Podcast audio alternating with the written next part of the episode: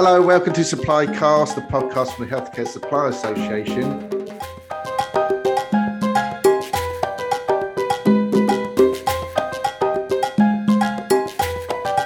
Today I have with me Heather Tierney-Moore. Heather, first of all, before I sort of do the, the full welcoming bit, you've, you've got one of those things where I don't know whether I should be saying Professor Heather Tierney-Moore, Professor Heather Tierney-Moore, OBE. Uh, you know, it's a bit, it feels like a minefield to get, to get it right. Are you, how do you like to be addressed? So I, the, the thing I really like is just to be called Heather. Yep. Um, for, to be absolutely correct, I'm not entitled to use professor anymore oh, because I was oh. not made emeritus. So okay. I was a, I was a professor at Edinburgh Napier University when I was working mm-hmm. in executive capacity, but but not anymore. So definitely the professor's gone, but I'm delighted the OBE is still there. But I don't I don't need it mentioning all the time. okay, what do what did you get the OBE for? For services to healthcare.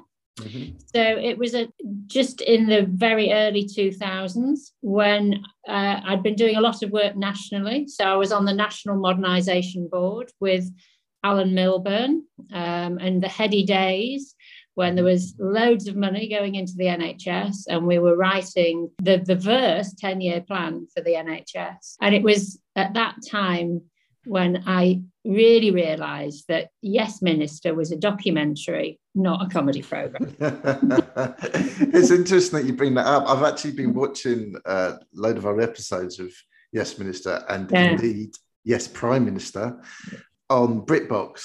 Other streaming services are available. I've been watching them on BritBox, and it is it is interesting. It's very it is very cleverly written. It just kind of it kind of does make you think. The more things change, the more they stay the same, sort of thing. yeah. It? Well, it was it was it was very interesting times actually, because to be fair to the then new Labour government, I think it was pretty much the first time that they'd brought in clinicians and uh, leaders from the NHS into the policy discussions mm-hmm. whereas previously they had absolutely relied on you know professional career civil servants yeah um, and they really wanted to hear from us and it was i mean it was a great honor but it was also a bit daunting you know me thinking gosh why am i here amongst all of funny of all these professors and all of these mm-hmm. other yeah. people but what i could bring was kind of deep experience of running hospitals and working on the front line as a clinician. Um, and that was so valuable to them. In fact, I can even remember a point, and I won't mention which minister it was at the time, where they were called into the house and they said, Right, can we stop this conversation now? I want to go in the house, I'll vote, I'll come back, and then we'll carry on because I want to hear it firsthand from these people who are yeah. working at the front line. So um, it was fascinating actually to be part of that. Um, but I think it was, I think I got the overall OBE for all of the work I'd done around nursing leadership mm-hmm. um, and my contribution more broadly as well. So great honour. Yeah, and I was going to touch on this that you, you do have quite an extraordinary storied career in healthcare. Mm-hmm over 30 years. You've obviously been a CEO, obviously, of a trust as well. Yeah. Um, Lancashire NHS Foundation Trust, was it? Lancashire Care. Lancashire Care NHS yeah. Foundation Trust. Um, and you started off as a registered general nurse. That's right. So yeah. you've kind of dedicated your life to, to healthcare and you've stuck within it one way or another. Yeah. Um, what was that? Was it just a vocational thing or? Well, it's funny actually. So originally I was going to be a doctor, uh, and mm-hmm. I went to medical school. Oh, okay. Uh, my mother, my mother was a nurse. My father was a physicist. Uh, my sister was a dentist, and it was like you're good at sciences. You you kind of care about people. You, of course, if you can be a doctor, you should be a doctor. But actually, when I got there, I thought, oh, I'm not sure this is the the ethos or the, the kind of orientation that I'm really looking for. So I did two years and then decided to withdraw and then went into nursing. And when I went into nursing, it was it really clicked for me. And I felt, yeah, this is this is the right thing. And at every point, when I think back, you know, all the sort of decision points you make in your career, at every point, all I wanted to do is kind of make a positive difference to mm-hmm. people. And and I think naively, when I was a staff nurse, I thought if I could just have my own ward, if I could just be the sister of a ward, then you know, I'll be in charge of my destiny and that'd be great. And I kind of got that and I thought, oh, no, I'm, I'm still not absolutely in charge. And then I had a great opportunity to go and be um, one of the first Macmillan breast cancer nurses in the country and set up my own service. And and that was um, amazing. And I could talk to you for hours about about that. And but then I kind of thought, oh well, you know, I'm making a huge difference to these women and their families. But if I was a bit more senior, I could make more of a difference to some more people. And kind of then went into management and became a director of nursing and then chief operating officer up in Scotland and and then got headhunted to being a chief exec and I'd resisted it for years. People kept saying to me, you know, you could be a chief exec and it's like, why would I want to be? It's a it's a fantastic job being a director of nursing. You know, I can mm. focus on the stuff that I really care about and you know, not have to deal with some of the stuff I don't. But I was persuaded and I was at Lancashire Care for 10 years and again loved it but um, eventually got to the stage where I thought, you know, I think I just need a bit more balance in my life. you know, yeah. I was hurtling towards 60 and thinking, oh, I've been working 24 7 for 40 years. So decided to, to stop that and do it, make a portfolio kind of non executive type uh, mm-hmm. advisory career. Um, so that's what I've been doing for the last three years. But I was really clear. I wanted, I wanted to use all of that NHS experience but I really didn't want to sit around another trust board table in sure. a provider. And mm. that's how you found yourself at NHS supply chain? Yeah. Uh, obviously, yeah. you was on the board prior to taking over as interim chair yeah. after Jim Spittles um, left. NHS supply chain, well, well how did that well, come about? So they were looking for, again, you know, somebody who was a clinician and somebody with deep NHS experience to come in as so we, you, we don't have many non-execs, but everybody's got kind of like a specialist subject. So if you like, my specialist subject was clinical matters and and the NHS, and I just thought it would be really interesting to use that experience in a, a different way. So it's kind of almost well at the time it felt like one step removed but what's great now is that now we've gone into NHS England, it's like I'm right back in the middle of mm-hmm. it, but not in a provider um, because I've you know I've done that for 25 years as a at board level. So I wanted to to use that experience in a different way. Um, so yeah, I'm absolutely loving it.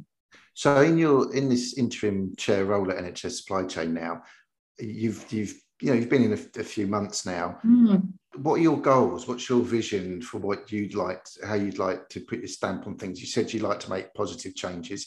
What yeah. kind of positive changes would you like to make at NHS supply chain? What I what I really want is for us to be firmly a key partner to the NHS.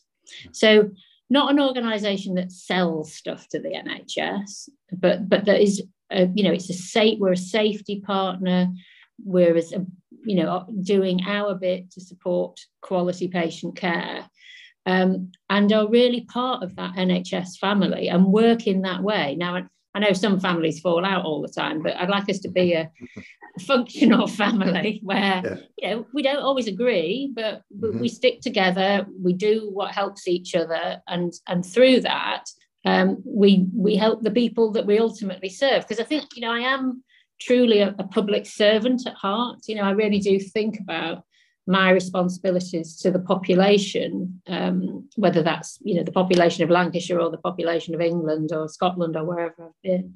And I think there's a there's a lot that we can bring to the party um, that will help the NHS. And to be just so good at it that people are just, you know, they don't want to swap us for a, a different member of the family, you know. Mm-hmm. Is there anything that when you sat on the board that you thought to yourself, this is something we should be doing? This is something that we're not doing enough of? Or this is a particular change that we can make that can bring huge benefits to the front line. Right. It needs to be something that we hit the floor running on with you in this interim chairman capacity, and obviously Andrew as well in yeah. as, as, as, a new as a new chief. Um, yeah. What would that be? So I think um, right at the top for me who we think we're helping, funnily enough. So, mm.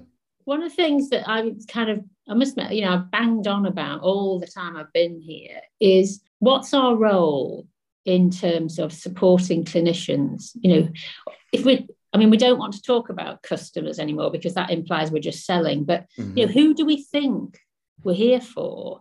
And of course, you know, there's lots of middlemen, there's lots of experts who are part of the the team that enable, you know, really good procurement.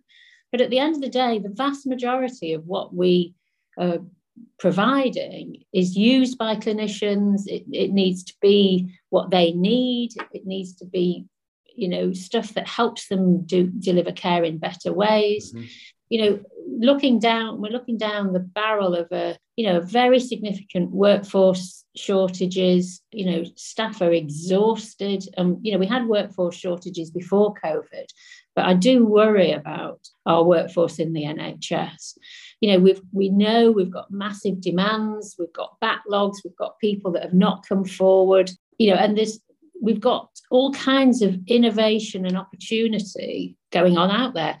You know, historically, the NHS as a whole has been incredibly slow in getting innovation to the front line. You, I mean, I've, I've done work in research, and you know, typically even a good research uh, trial 10, 12 years before it starts to be put into practice. If we're going to really improve people's lives and improve the health of the nation, together we've got to get that moving more quickly um, and, and in different ways. So, I mean, I am an optimist. I think you have to be an optimist if you're going to work in the NHS for 40 years, to be frank. But it does feel like there's a few big plates if you like, that are coming together that, you know, with the creation of ICSs and, you know, whether you believe in the political ideology of competition versus cooperation, etc. But, you know, we've got to cooperate with each other now. Uh, I don't think anybody's got any choice. So, you know, with ICSs being created, with us coming into NHS England, with Andrew's new leadership and his vision about how we can really become world class at what we do to support the NHS, you know, that would be if we can if started down that legacy. I don't know how long I'm going to be here for. I'm I'm currently appointed until December next year, so I haven't got a lot of time to um, to leave a huge legacy. But that's the kind of space I want us to be in. You was at the HCSA conference in November, mm. which you, which mm. you hmm. played a role in um, alongside the new CEO, Andrew New. You also had a, a series of one to one meetings that were set up with individuals. Yeah. And I haven't spoken to Andrew that he said that they were very worthwhile, you know, frank and open. Yeah. And and, and frank and open always always pictures an image in your head. How how are those how are those meetings for you? And, and what if I can ask you first of all, what are those what were those meetings like for you? Um, how worthwhile were they for you? Um, and also, perhaps, what was your overall view of the HCSA conference and the themes that were coming out of it?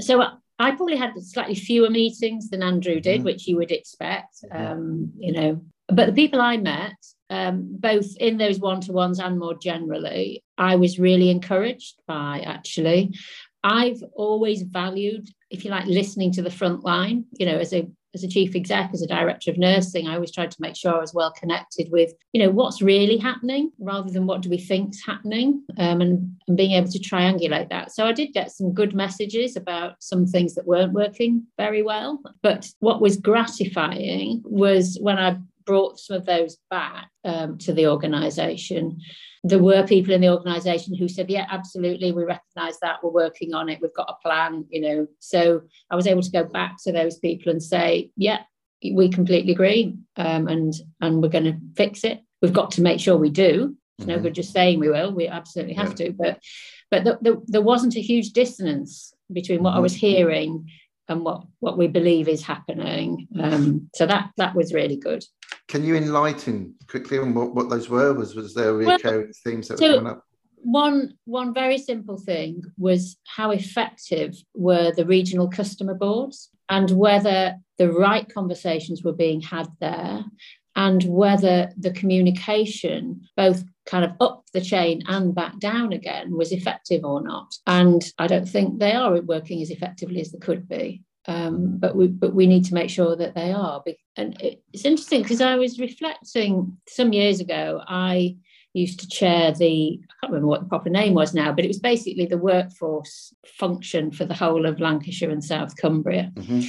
It was set up within HEE um, infrastructure.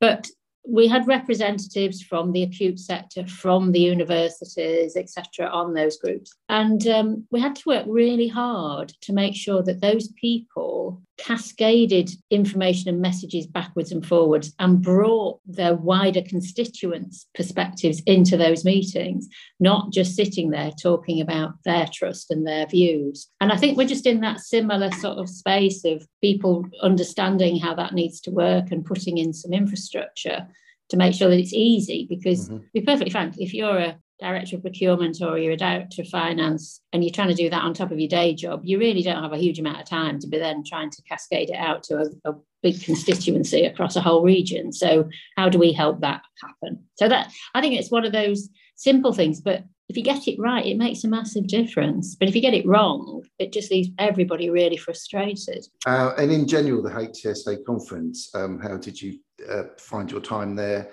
and the things that are going out of it? There was obviously there's a lot of discussion. Our CEO Keith Rowley didn't did an interview during the conference with HSJ as well, where he was talking about you know the need to to look at value over price yeah. more and yeah. that kind of thing. What are your views on that as a central? So I I think it's absolutely essential. Price, of course, is still important. You know, mm. it's taxpayers' money. We have to be careful with every mon- every pound that we spend. Um, and I hate waste. So let's not pay more than we need to for something, but let's not be penny wise and pound foolish. You know, there's so it, there's so much more to healthcare than the price of a particular individual item. So you know, and you know, I would understand this particularly because you know I've worked right across all sectors. So I've worked in acute, so I've worked in big tertiary centres, but you know I've also had responsibility for community mental health, primary care services. You have to look across the kind of whole life cycle of not just a product but a whole treatment pathway to understand where can you add value, where can you drive efficiency, and where can you improve outcomes. I mean, another big passion of mine. So I've done work previously on a pro bono basis for a charity that the late Duke of Westminster set up to establish um, a defence, a new defence rehabilitation facility, but also to create an NHS one. Because actually, in the NHS, we're not very good at rehabilitation generally. But if you can rehab people effectively and get them back into employment, that's you know a better outcome for them. It's a better outcome economically for the you know for the country. They're not on benefits. They're adding value back into society. So you know there's something even bigger than than what we do within supply chain about how we understand what is really value added activity or products that really make a difference to people and and the country. But if we chase every threatening bit shows my age now but you know we won't get those kind of breakthrough results. Um, what about category towers? Something that comes up. What's your view on category towers, the future, that kind of thing around so towers? I think you know we're in the process of you know a market engagement exercise. Mm-hmm. We've got some ideas about our future target operating model. There's a lot of you know work to be done. We are going to continue to need expertise in sourcing and uh, and so on. I think it's too early to say exactly how that's all going to pan out. I think what we have heard, though, is the NHS and industry actually find our current structure overcomplicated, siloed, doesn't work as well as it could. So it's about so what what could it and should it look like for the future? So you know nothing nothing's decided yet, but lots of people with lots of ideas of what might come through. Before we move on to the last bit of the podcast, uh, I'm going to ask you the same question I asked Andrew when I spoke to him, which would what would be your overriding message to procurement professionals in the NHS, our members? First of all, you know, I think you do a fantastic job and the country should be eternally grateful for everything that you've done over the last couple of years. I think I well I hope that you feel your contribution is more recognized. So one of the observations I mean I know Sir Jim Mackey would say if he was being interviewed, but I've heard and I've heard him say it. But I think I would have reflected the same: is that you know a lot of chief exec, you know, if you mention procurement, it would just be oh, just send it to send it to my director of finance. He'll sort it, or or they might remember they've got a director of procurement. It's a bit like in the early days when it was like, oh, is this something to do with IT? Well, I'll send it to my IT director. Then, rather than mm-hmm. thinking strategically, how important is digital and technology to my business? I think they're just beginning to think, oh, maybe procurement is a strategic issue. Oh, maybe there is a wider contribution here. Uh, maybe we should be a bit more interested in in what we're buying, who we're buying it from, how we're buying it, how we use stuff, what that means for clinical practice, safety, etc. So it's early days, but one thing that chief execs of NHS trusts and CCGs and wherever are really good at is spotting when the language is changing and mm-hmm. starting to get on board with things that have started to become important. You, you don't get to be a chief exec without spotting those things. So hopefully the moment is coming now where they'll suddenly go, oh, maybe I should go and talk to that guy or girl that we've got in there tucked away in the basement because they might have something worth listening to. Okay, well, that's a positive message to, to round up this this bit of the take a bit. Another bit that I laughingly refer to as the the hard bit. Uh, it's des- it's the desert island supplies bit, and basically this is where we try and scratch under the surface of your heather and find out what makes you tick a little bit. And I suppose what makes you what you relax to when you're when you're not you know, up to your eyeballs in healthcare related issues. You're going off to the desert island and you're able to take one luxury item, you're able to take one album from an artist, and you're able to take one film with you. What are they going to be? Luxury item, first of all. Well, I think for, I mean, most people probably wouldn't regard it as a luxury item, but I think probably it would be my dog. Okay. So my my I have two spaniels, so it would be really hard to choose between the two. But I, I think I know which one it would be. It would be mm. little Coco, who um, is. So you're uh, leaving one dog. You're leaving well, one dog behind. Well, I, I, I play by the rules. I, yeah, yeah, no, well, I know. I, I, like that. I like the fact that you're keeping to the rules. I do. I, I, I very much appreciate that. Some haven't in the past, but it's I'm nice. sure. I'm sure. so, um, so why would I take her? So she's fantastic company. I mean, she's she's the craziest thing in the morning before she's been mm. walked, but then after she's the sweetest, cuddliest. Because you know, they they say you know you don't own a spaniel, you wear a spaniel. Um, and um, the other thing is she uh, re- she gives you discipline. So the option of just kicking around and not doing mm-hmm. anything all day isn't there because she needs looking after. So she would bring structure to my day. She'd bring joy to my life. Mm-hmm. Um, and although she's quite small, I think if there was anything very fierce trying to attack yeah. me, she'd she'd make a lot of noise, even if she couldn't bite it. She'd have a go. She'd have a go. Well, she would. So, um, so before before we move in, I got to ask, what's wrong with the other dog? Nothing. In fact, I feel terrible, but I'm joking. No, I'm sure, no, I'm sure no, they're wonderful. They are good, but she is just a little bit more independent. You know, like, okay, yeah. Yeah, I'm all right. You, you know, yeah, oh, yeah, yeah, you look after yourself. I, okay, so Coco was it Coco the one you're taking? Yeah. yeah so Coco's uh, it's going to give you a little bit more companionship. Yes. On that island, right? Absolutely. Well, well, well understood. what about the music? What music? What album? Uh, well, you see, this is really hard because I like I like virtually every genre of music except yes. traditional jazz, which I can't stand, and lazy formulaic stuff.